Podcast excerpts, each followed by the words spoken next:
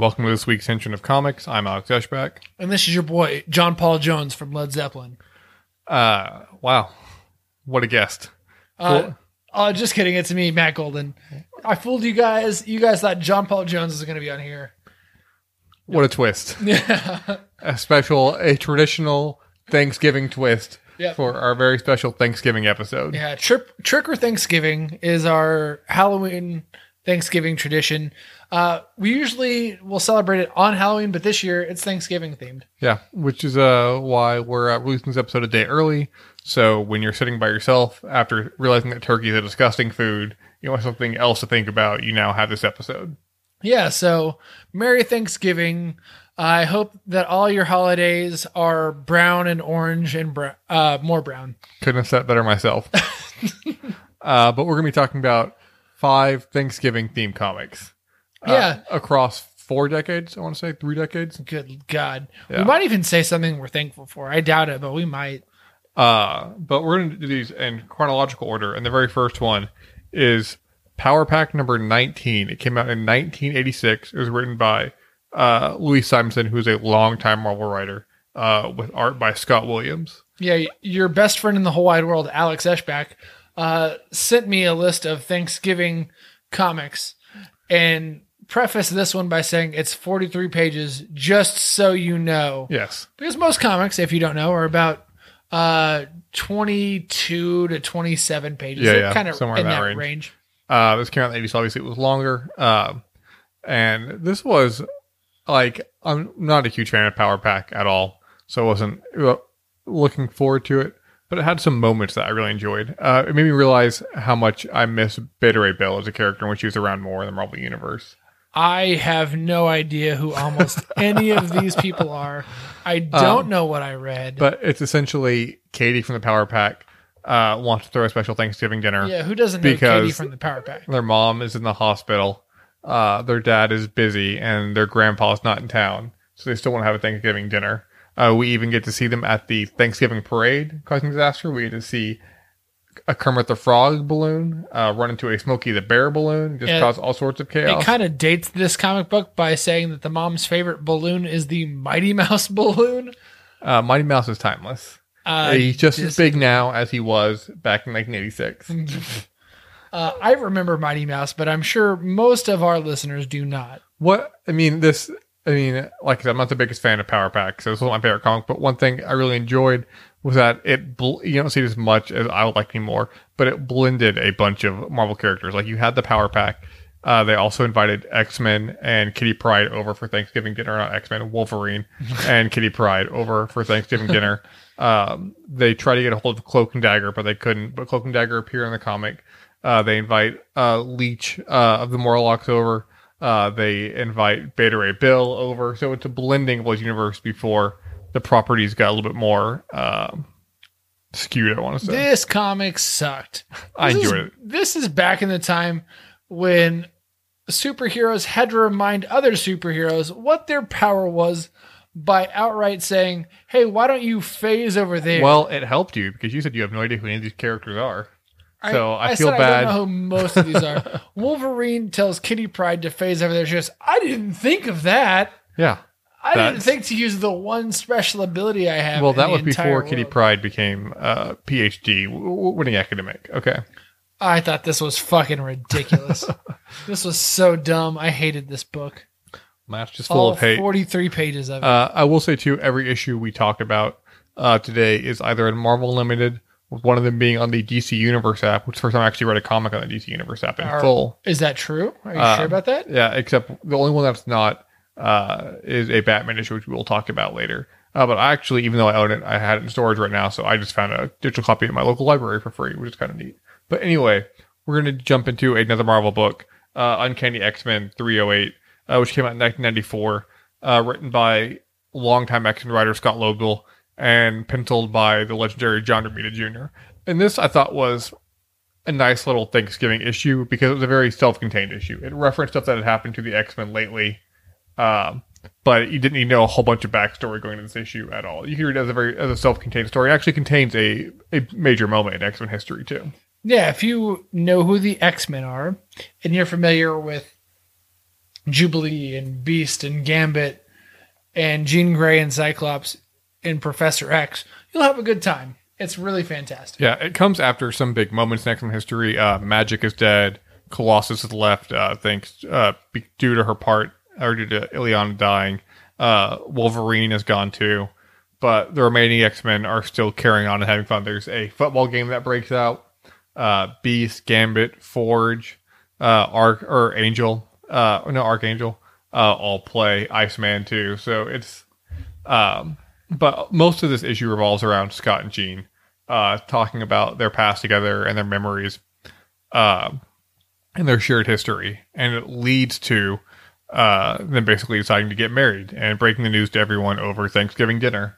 It, it's just a nice little self-contained. I, th- I thought for a holiday-themed issue, it was it was nice. It was a self-contained story. It uh, sets up a major event that happens in X Men Future, or a major plot point, I should say, uh, for the future of the X Men. Uh, and this issue, I think, definitely holds up better. It's a little hokey at times. I think it still holds up better than the Power Pack issue. Some of that football stuff is kind of cheesy, but it, like I mean- it leads you into like it like lets you kind of relax despite all this major stuff that's happening in the background with uh with Jean and Scott. And I will say the, the cover for this issue, is, I think, is great. It's fucking Yeah, gorgeous. it's John Romita did a fantastic job. It's it's a pretty iconic cover. Uh, I think he'll sell me the original Yeah, for I like think so. forty bucks. Yeah, the original pencils and sketch. Yeah, that's a pretty good idea. You John Romita, yeah. if you're interested, I will actually up it to 50. Just uh, DM me on uh, Instagram. Just slide right into those DMs, bro. Well, we're sticking to the 90s. Uh, and but we're over to DC. We're talking about issue two of The Long Halloween, uh, the Jeph Loeb classic. Yeah, speaking of uh, sliding into people's DMs, uh, people are dead in this book. Yes, people are dead in this book. Yes. Uh, I've read The Long Halloween a few times, uh, and it's one of the few Batman masterpieces that I would say is out there.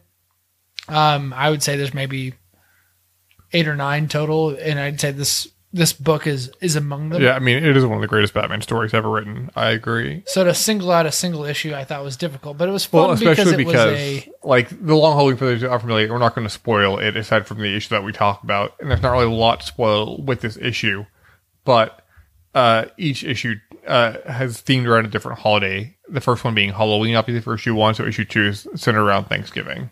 Yep. And actually, I am going to spoil a little, but only about the next issue. The Christmas issue features one of the most iconic Joker images that has ever been. Well, that's what can be for our Christmas episode. Sure, We're well, you're about goddamn right. We'll talk. so tune in next month, and we'll Yeah. talk about. in a very busy December. Uh, We do have a very busy December, but getting back to this this issue here, um, it's not there's not really much going on around like Thanksgiving is only very loosely connected to this issue, but I did think there was a nice touch towards the end of the issue where uh, earlier in the issue Batman fights Solomon Grundy in the sewer because why not? If you can have Solomon Grundy appear, just have him appear. He's just he's not bothering anyone. He just wants to be left alone. yeah. Do you sewer. remember when Solomon Grundy was born? Uh, I'm pretty sure he was born on a Monday. I don't think that's Yeah. right. I think that I'm pretty sure it was a Friday. Born on the Fourth of July. Is that Tom Cruise movie about him? oh, oh my god! Can Bruce Springsteen show up in this episode? Uh, but the, I did really enjoy the moment. It's so hokey, but it worked. Is that Batman delivers a plate of Thanksgiving food to the sewer uh, for Grundy to have? I thought that it was, a was nice touch. so cheesy, but I also kind of dug Yeah. it. I, I mean, I, I like Grundy a lot as a character. I think Grundy's a sympathetic villain, um, and it's, it's such a weird thing for Batman to do. Why not just send one of a Robin out there to do it? But whatever, I like it. I thought that was a nice moment. Uh, but this this book re- revolves a lot around the the Falcone family. Uh, so I, I can't recommend highly enough that you go and, and check out uh, the Long Halloween. It is a massive book. I actually read it in about an hour one afternoon, an hour maybe twenty Yeah. tops. Just because uh, Tim Sale's art is fantastic, and if you don't spend a few minutes on each page, then you're really cutting yourself short. Um, now we're sticking with the DC universe. We're going to jump to the 2000s uh, with JSA number 54, written by Geoff Johns and art by Don Kramer. And this was definitely the most, I would say, the most Thanksgiving theme book that that we did. And this was my favorite out of all the ones that we, t- we Was talked it? about. Yeah. Interesting. Uh, but essentially, the J- JSA and the JLA are Did you getting say together. what number this is? I, 54. JSA 54. Uh-huh. So again, if you're looking for Thanksgiving themed shit and you really want to get down on that turkey, you really want to to go down on that turkey, check out all these books, except for maybe that first one. The Power Pack one sucked. Uh, but essentially, JSA and JLA get together for Thanksgiving dinner. Uh, and it opens with Batman and Mr. Terrific walking into the mansion, and Batman is not happy about the whole thing because he thinks danger can strike at any moment. Which I mean, he's right. He's Batman. That's what he's supposed to do. Uh, I mean, there are, it's just there's some problems between characters. You see Wildcat get punched through a window by Power Girl uh, for basically being rude. As he flies out the window, he gets caught by Superman, who's flying with uh, Captain Marvel as he's carrying Thanksgiving food.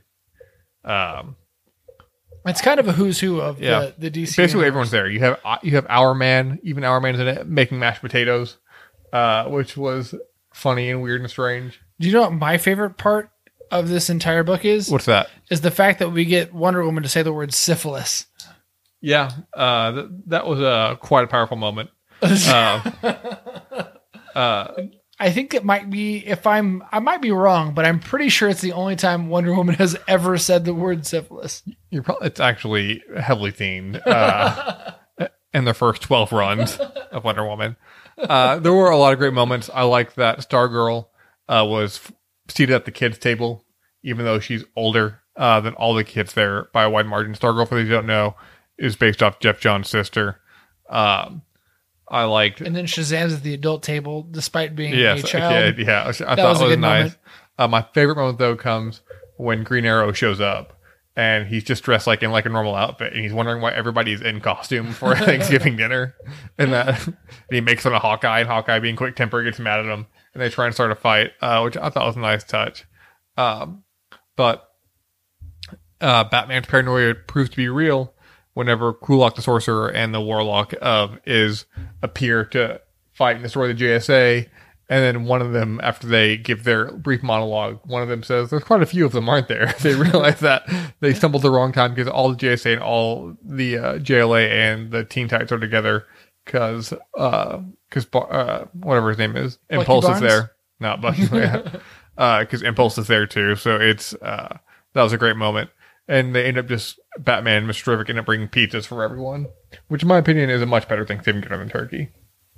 I mean, who can argue with pizza? But Thanksgiving food is top notch. Yeah, I think this is a fun issue. Like you said, like if you want a Thanksgiving comic, I think this is probably your best bet just for a just a one off Thanksgiving themed comic. Yeah, it's pretty Uh, solid. Yeah.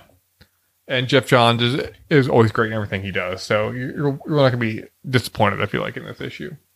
Uh, our final issue came out in 2006.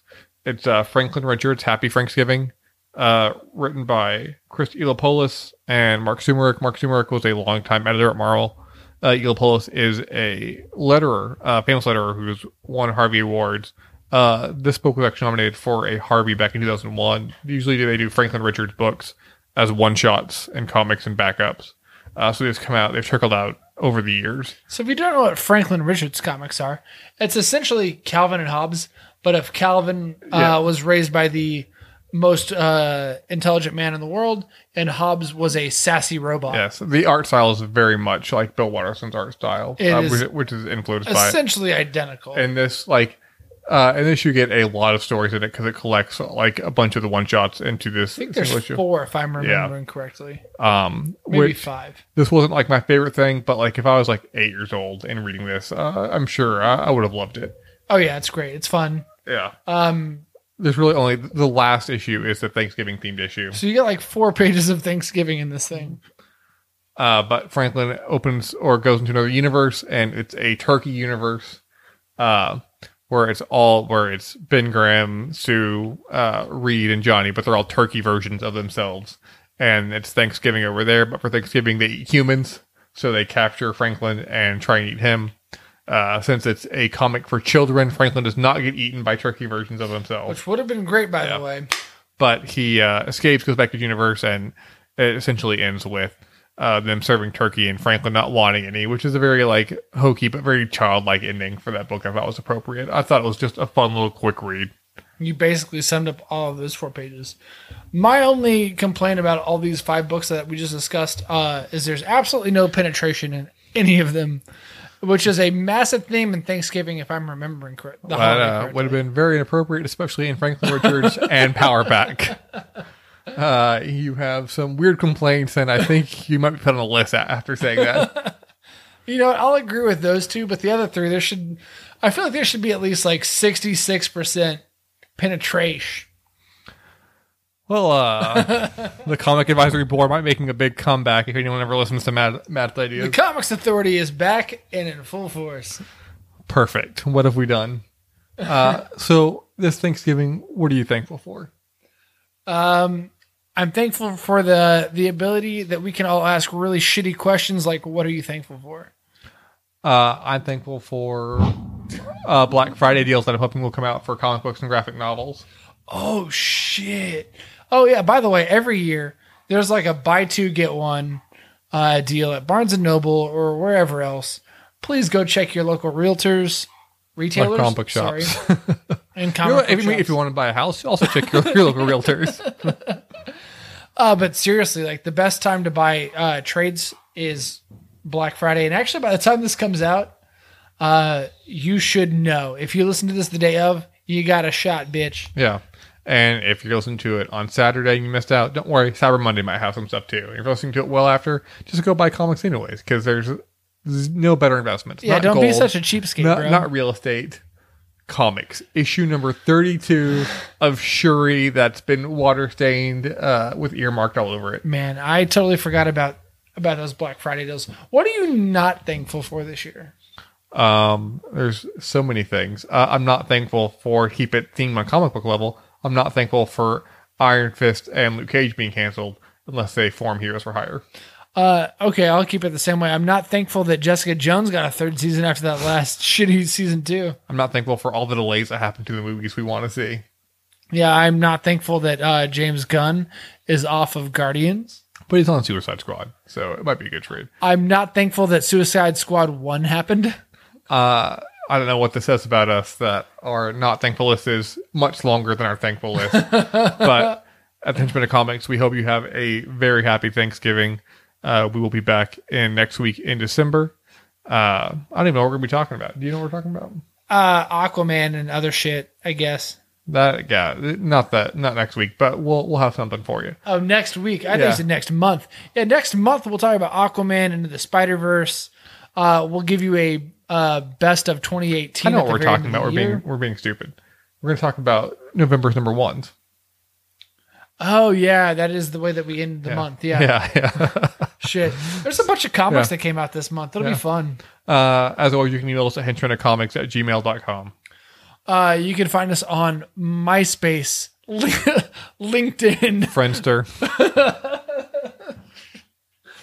Please You can follow our Real MySpace. FM radio station. Uh, that's maybe the hardest that I've laughed at any of our jokes. Uh, but just like, subscribe, download. Um, I'll post stuff on Instagram. Alex will post stuff on Twitter, maybe. For the Henchman of Comics, I'm Alex Ashback. And I'm kind of confused, I guess. Henchman ain't easy.